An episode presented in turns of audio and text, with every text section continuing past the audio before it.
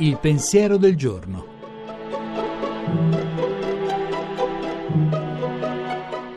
In studio Alessandro Zaccuri, giornalista di Avvenire. C'è una pagina molto famosa della Bibbia nel primo libro dei Re.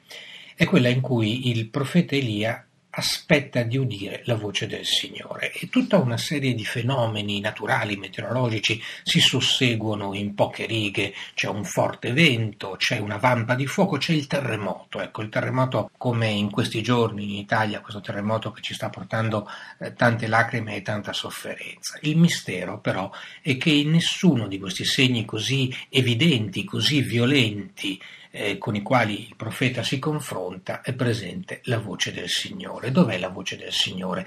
In un altro vento, leggero, leggerissimo, quasi impercettibile.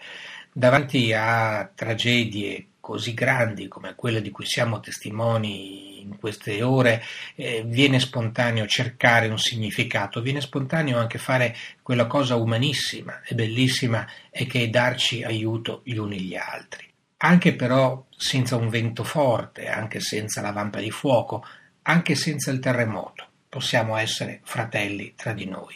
È meravigliosa la solidarietà di queste ore, ancora più grande può essere la solidarietà quotidiana portata da un vento leggero. La trasmissione si può riascoltare e scaricare in podcast dal sito pensierodelgiorno.rai.it.